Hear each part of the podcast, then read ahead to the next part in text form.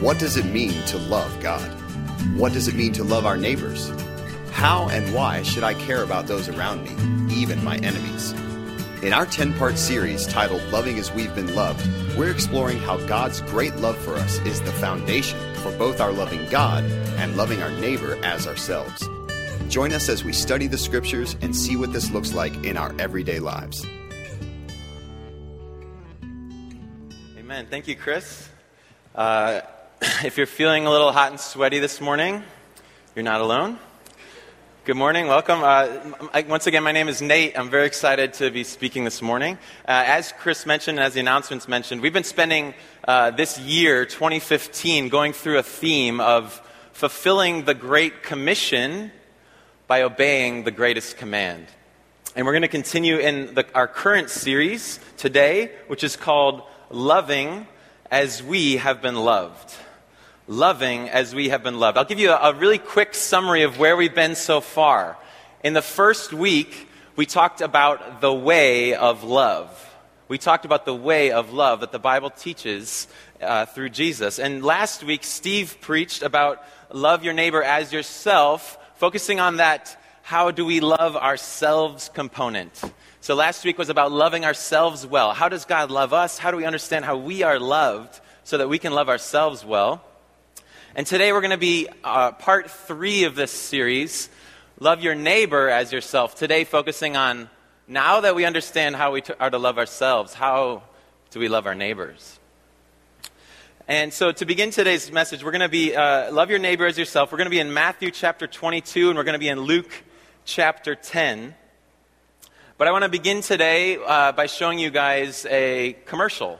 So, uh, enjoy this commercial. Oh, at Discover, we're always here to talk. Well, that's good. Because I don't have time for machines. Some companies just don't appreciate the power of conversation. Real people. Mm-hmm. It's like I'm calling the land of machines. And with their robot voices. Oh, I don't like those machines. Oh. How, now, how can I help you? Oh.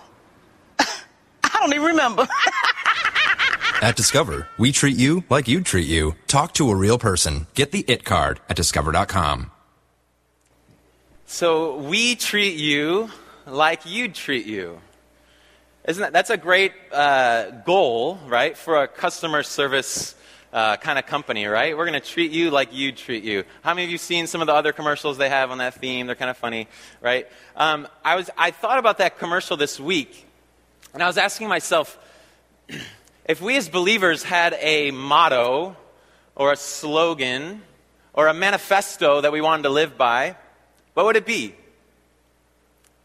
And I thought that, that that's, a, that's a good one. We treat you how you treat you. But I think as believers, we're called to something even more than that in the sense, I'll say it like this we treat you like Jesus would treat you.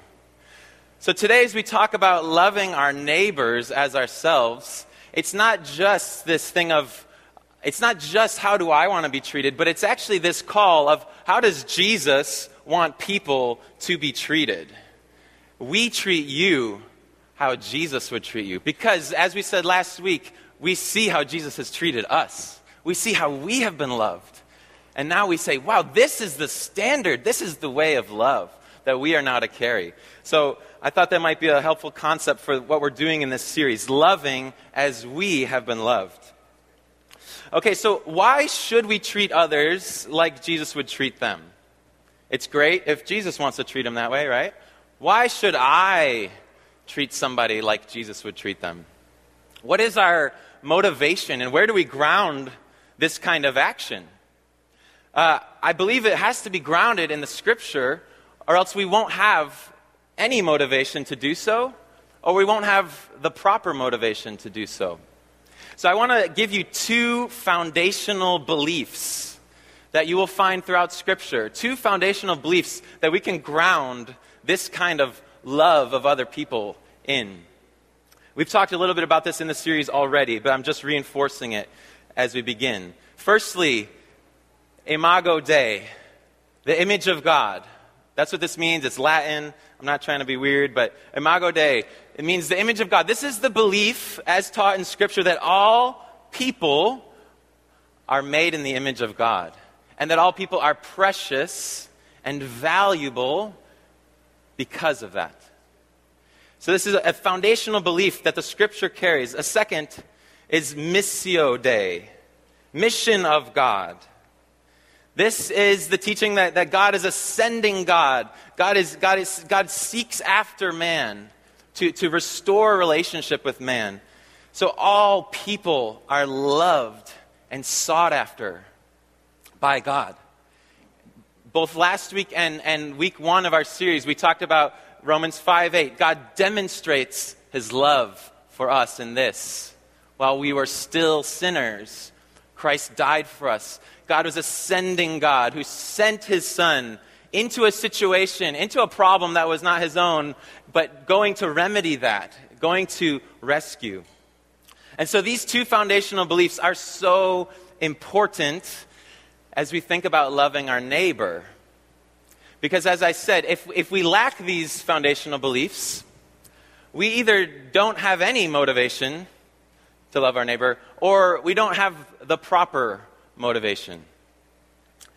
And you, this might not seem that important, but I, I want to suggest that it is. And I want to illustrate it like this.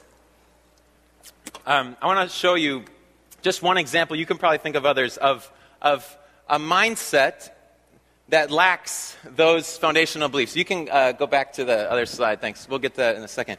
Um, so, I was reading. Uh, how many of you guys have ever been on the website called Every Block? Has anybody done that? It's like a hyper local news website. You can like subscribe to your neighborhood or your street address, and you'll get posts of like people who stuff that happens in your neighborhood.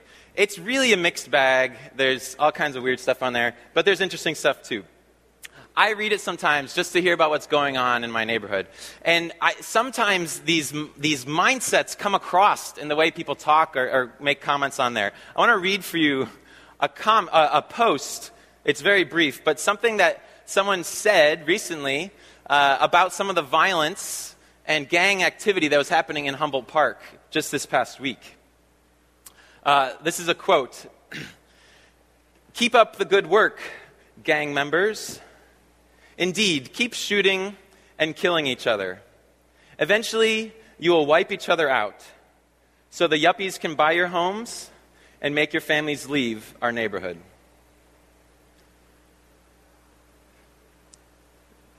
This is a statement that is coming from a mindset that does not have these foundational beliefs. That there is value in all people, that people are precious as made in the image of God, and that people are loved by God. And this is, this is what will happen if we don't have this proper grounded foundational beliefs about why should we love other people? Why should we treat them like Jesus would treat them? And so, as we talk today about fulfilling the Great Commission by obeying the greatest command, I want you to keep those things in your mind, retain those things. Let's be grounded on those things. That if all else we don't, we don't remember anything else. Remember these, this, that people, this is, this is our motivation for loving our neighbors. You guys with me? Is that good? Okay, let's read Matthew chapter 22. We're going to go look at that greatest command that we've been talking about. Matthew 22, verse 34 says this But when the Pharisees heard that he, Jesus, had silenced the Sadducees, they gathered together. And one of them, a lawyer, asked him a question to test him Teacher, which is the great commandment in the law? And he, Jesus, said to him, You shall love the Lord your God with all your heart, and with all your soul, and with all your mind. This is the great and first commandment. And a second is like it You shall love your neighbor as yourself. On these two commandments depend all the law and the prophets. All the law and the prophets that you are so well versed in, he's speaking to these leaders, can be summed up in this way. Isn't that amazing? Love God and love people. And so today, as we talk about that, that second half, that second component of love your neighbor as yourself, we're going to look at a passage where Jesus talks more about what does this mean? What does this look like? So turn with me, if you will, to Luke chapter 10. Luke chapter 10, verse 25. The passage we're about to read is, is extremely well known. Your Bible probably has a little, little header, heading in this section that says, uh, what does it say? Anybody there? The parable of the Good Samaritan. The parable of the Good Samaritan. This passage does indeed contain the parable of the Good Samaritan. But I want to suggest a slightly different heading to this passage this morning. See, this parable of the Good Samaritan is within a context, it's within a conversation that is going on between Jesus and another expert in the law, just like the passage we just read. So maybe we can head this passage today as Jesus' conversation with an expert of the Jewish law. Okay, so Luke chapter 10, verse 25. Let's read from there.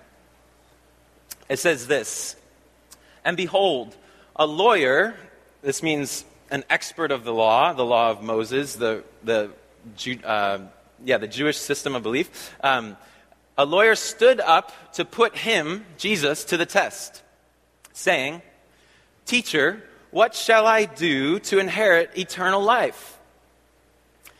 And he, Jesus, said to him, What is written in the law? How do you read it? And he answered, You shall love the Lord your God with all your heart, and with all your soul, and with all your strength, and with all your mind, and your neighbor as yourself. They're discussing this very same passage that we just read in Matthew, right? And he, Jesus, said to him, You have answered correctly.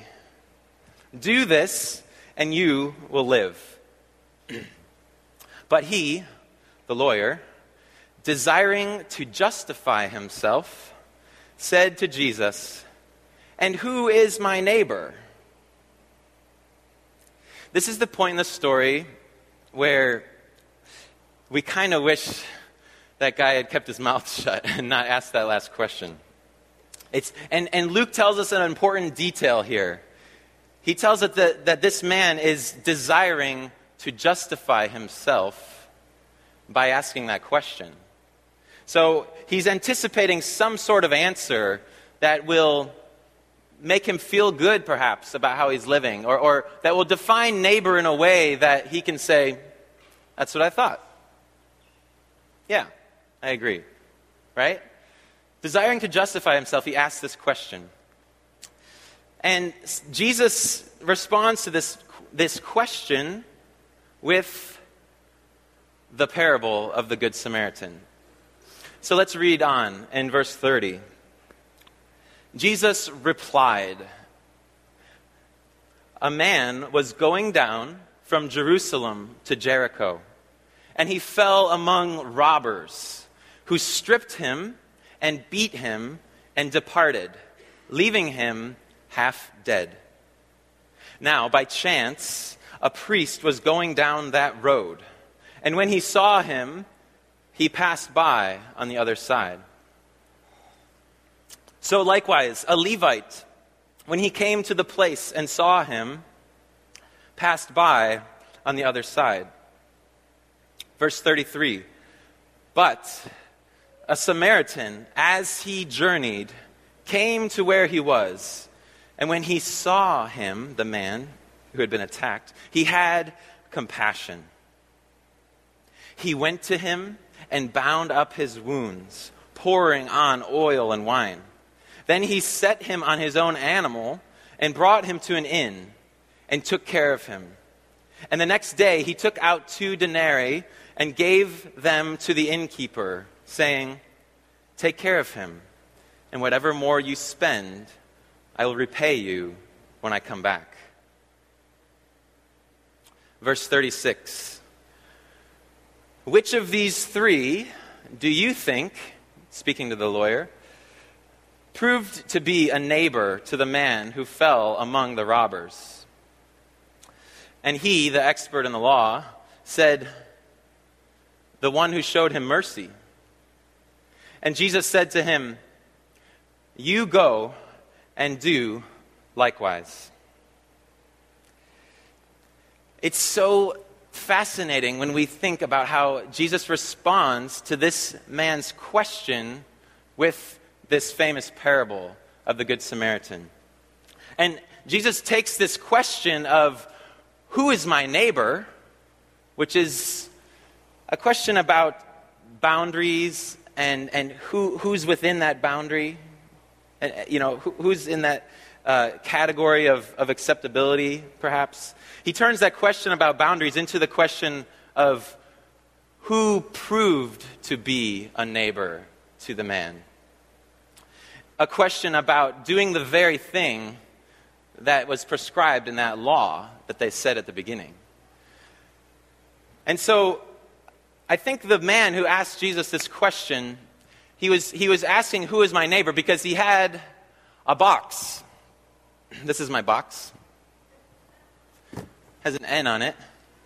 It's not for Nate, although it could be. But this is my neighbor box, all right? So perhaps the man is asking the question Who is my neighbor? seeking to find some justification for who is inside his box. Who fits inside his neighbor box? Who is he okay with being inside this box? And hoping the answer would, would, would uh, reaffirm some, something of who's already in the box, perhaps. And so I think, I think we can look at this today a little bit, thinking about this box. Who's in our neighbor box? And Jesus brings the man to, to a point of, of discussion and dialogue, and he brings him to a point to where the man, it's not totally answering the man's question, it's bringing him to a different place. And so let's, let's just review very briefly some of the main things that just happened in this parable. Okay, so here's some of the main points we just went through in this parable. Firstly, there's a man who's going down this road, right, from Jerusalem to Jericho. A man is attacked and he's robbed along the road. Something very interesting about this is that Jesus does not identify this man. Think about this. He doesn't say that he was a Jew. He doesn't say that where this guy lived. He doesn't tell us the victim's identity. He leaves him a little undescribed. And historically, if you were going to identify somebody that you saw beyond their skin tone, most people in, in, in this context would have a very similar skin tone Jew, Samaritan, Gentile, unless someone was like maybe Ethiopian or whatever. But, but most of the people in this, in the surrounding area of this story have similar skin tone. And, and so, beyond identifying someone in that way, there are two ways that you would know who somebody was or where they're from. It would be by how they were dressed, what attire they're wearing, what culture that's from. And it would be the dialect with which they spoke. So think about this for a moment. This man who's on the, on the side of the road, he's stripped of his clothes. you, can, you can't tell where he's from by his clothes. And, and he's left for dead and not speaking. How can you know who this guy is? He's, he's, he's, he's unknown. He's undescribed. And I think Jesus is very intentional in leaving this man undescribed. And so this, uh, this person is, is a variable, it's an unknown. I'm going to continue. the second main point is that the priest and the Levite come by, right? These people are Jewish and they're walking by they're walking down this road and they come by this guy and they see they see this mystery character and at times, I think we can think of the priest and the Levite as just plain terrible people, right? We like to, we like to just be like, man, those guys are awful, right? That's what we think of them sometimes. Were these terrible, unloving people? I don't think so. I don't think they hated everyone and were just not wanting to help anyone. I think that the priest and the Levite were wrestling with a question when they saw the mystery man. I think they were wrestling a question, the question of, is this person my neighbor? Is this person a Jew? I don't know. Is this person a Samaritan? I don't know. Is this person a Gentile? I don't know. And perhaps they're asking this question of the box Does this person fit inside my neighbor box? And I think this is the question that they're wrestling with. And they don't know. They don't know where this man is from. There's some very interesting uh, history about these kinds of things. So think about this for a moment. If a Jewish person, particular Jewish leader, is trying to live by the law of Moses, there are certain laws where if you touch an unclean person or a dead body, then now you are unclean. And so, touching this mystery person is now a risk. If this person is a Gentile and this person is dead, this Jewish leader has now become unclean. He now cannot receive the tithes and offerings of food that are brought to the temple for the sustenance of the Levitical order. He's risk, it would be a risk to him and to his family to be found to be unclean. There's a risk going on here. And so they see this man, and I don't think it's just this immediate cold shoulder of like, man, we don't want to help anybody.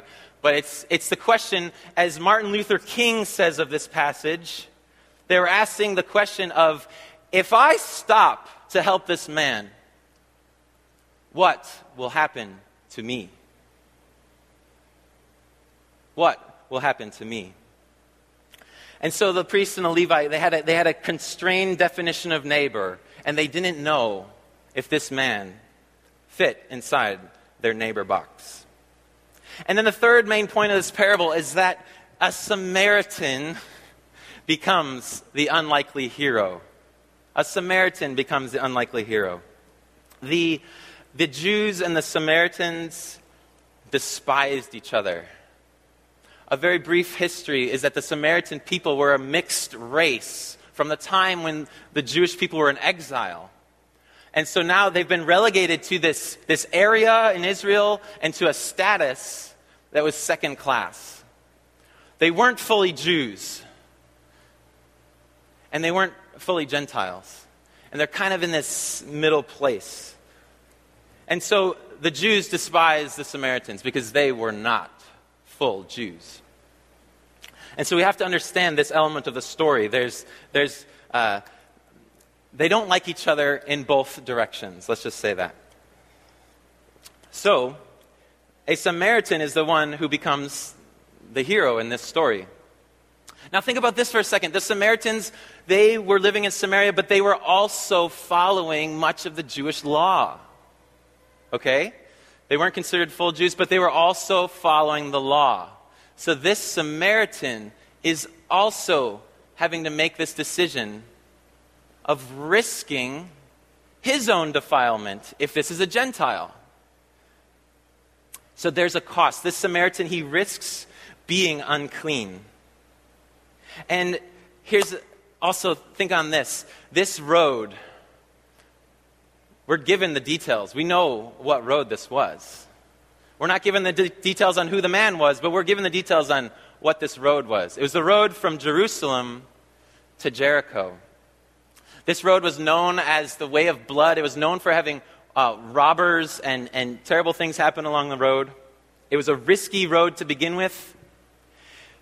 But this road resides entirely in Judea. You can go look on a map. This road does not go into Samaria. So, this Samaritan, this unlikely hero, he is not in his own neighborhood. He is out of his neighborhood. He is in, he is in Judea. And so he is, he's not on his own turf. But now he takes the risk. Now he pays the cost of, of what might happen to him if he helps this man. Could there be other robbers waiting to rob me? Could I become undefiled or could I become unclean by touching this body? There is a great risk for the Samaritan to help this man.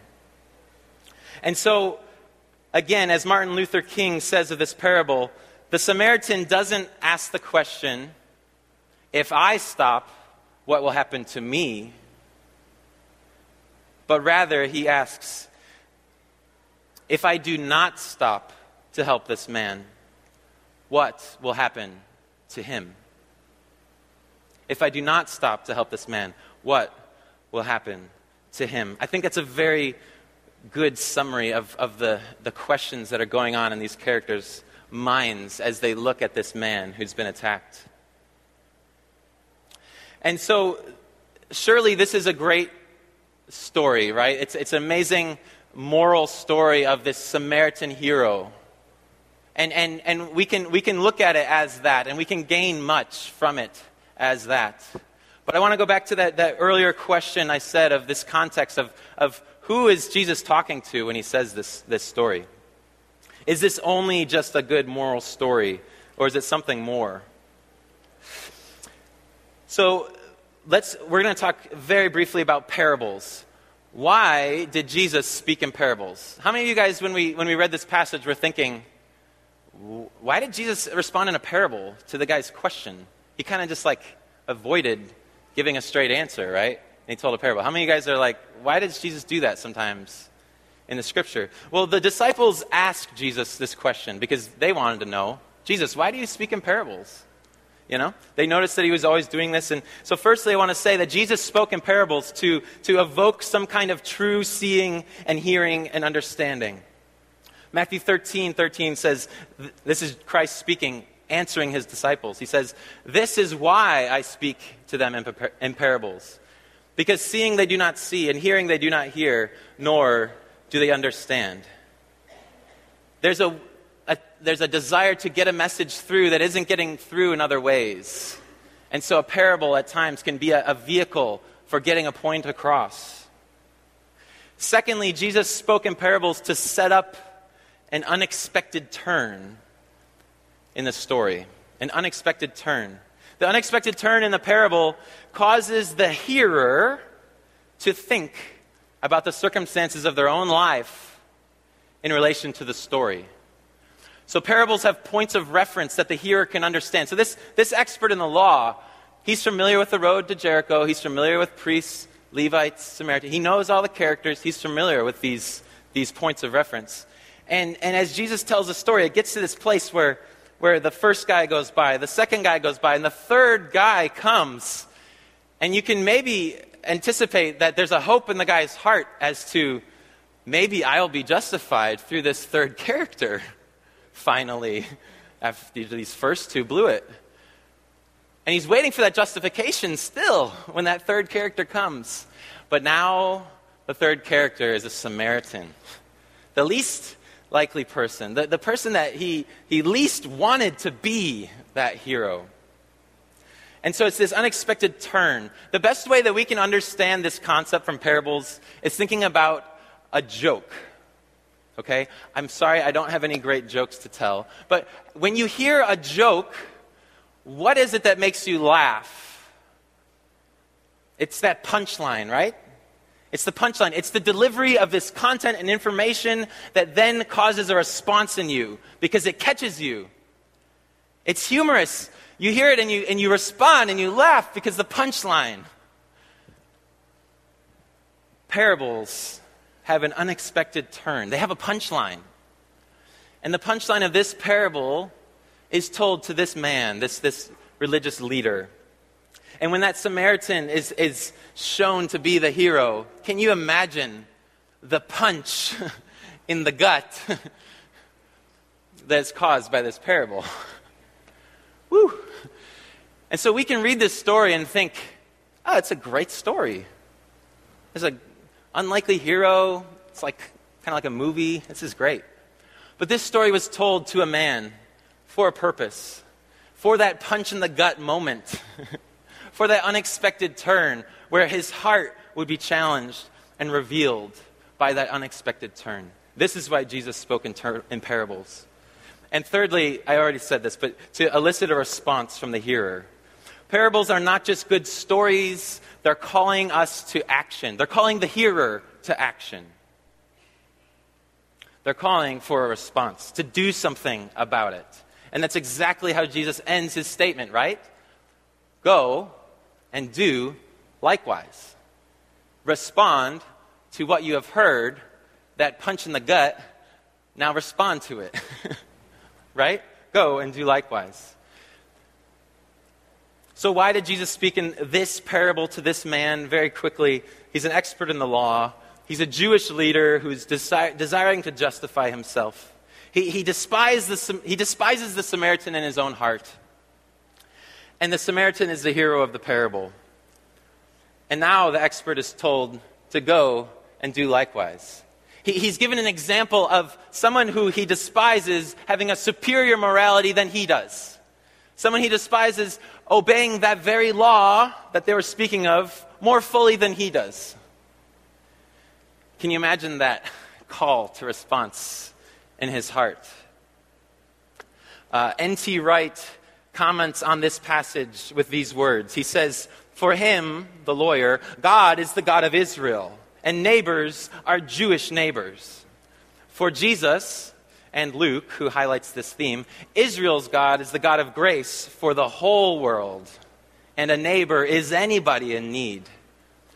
Jesus' telling question at the end isn't asking the Samaritan, isn't asking who the Samaritan regarded as his neighbor. He asks instead who turned out to be the neighbor of the half dead man lying in the road. Underneath this apparently straightforward moral lesson, we find a much sterner challenge, exactly fitting with the emphasis of Luke's gospel so far. Can you recognize the hated Samaritan as your neighbor? Isn't that powerful? What's going on here? So this lawyer is he's seeking to justify himself, but Jesus reveals his heart with this parable. He reveals his heart and he redefines neighbor. Jesus uses this parable to challenge the lawyer's box. And, and, he, and he, he blows up the box. he gets rid of the box. I wanted to blow up this box this morning, but it's not allowed in here. So he throws the box out, okay? He says, Who is my neighbor? You've got this box around that question. Throw that box out and go and do it.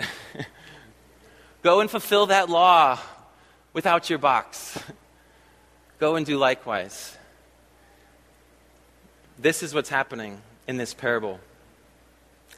And so we need to ask the question this morning how do we apply this to our own life?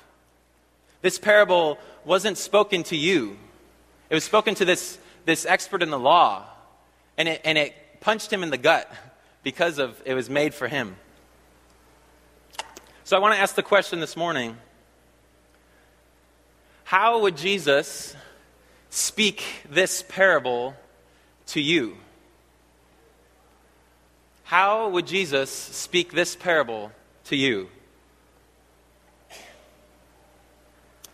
The next question Who would Jesus use in his parable to you to cause an unexpected turn in your heart?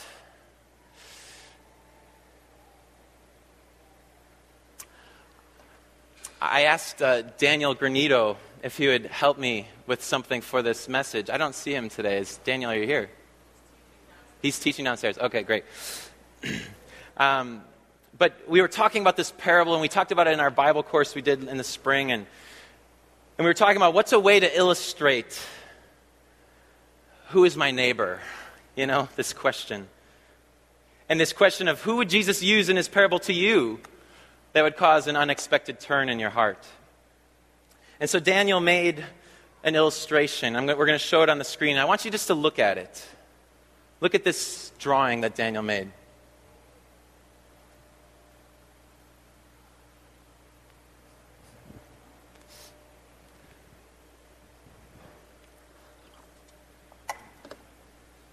Who would Jesus use in his parable to you to cause an unexpected turn in your heart?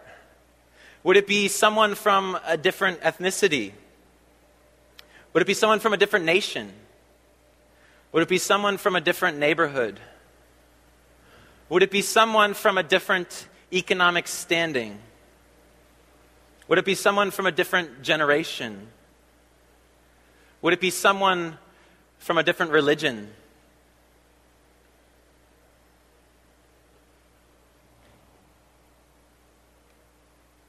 Who would Jesus use in his story to you to cause that turn in your heart? And that, that's how we can apply this story today. We can be honest with ourselves. We can ask Jesus, Holy Spirit, would you reveal to me who is that person or people that I don't see as my neighbor, that I that don't fit inside my box, that, that I have a hard time loving or even thinking about loving them. Let's ask Jesus to reveal that to us. Let's ask the Holy Spirit to, to challenge our hearts with this this morning. What is your definition of neighbor? And, and, and, this person, I want you to think of this person. Think of this person or, or people that Jesus would speak in his parable to you. Do you see that person or those people as your neighbor? I believe God wants this morning to, to explode our boxes, to, to cast them to the side, and to call us to love God and love people without some kind of justifying boundary line that, that we can feel good about if our neighbor is defined in this way, but not in this way. And I think he wants to ask us that question of do, you, do we see that person, that person that I have a hard time loving, that person that I despise in my heart? Do I see them as my neighbor? I think I believe Jesus wants to speak that parable to us. So ask him today, who is that person that you would speak in that parable to me? Let's look at that image one more time, if you don't mind putting it up.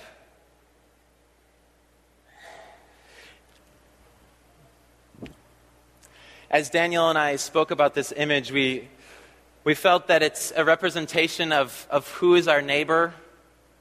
And you know, it's not exhaustive, but I think it's, it's, it's, it's showing something. And, and, but I think it's also a picture of the body of Christ. The, the Revelation 7 picture of every tribe every tongue, every nation. So let's, let's see that, let's look at this image this morning and think, who is that person that causes the turn in my heart? But let's also look at it and say, yes, Lord, give us a glimpse of that. Give us a glimpse, as your word says, of every tribe, tongue, and nation being in your kingdom. I think it's a beautiful picture of, of the body of Christ from all tribes, tongue, and people. And so I want to end with the question of who is your neighbor? And remind us this morning that our neighbors are diverse ethnically, economically, generationally, different nations and neighborhoods. These are the people that God has called us to love.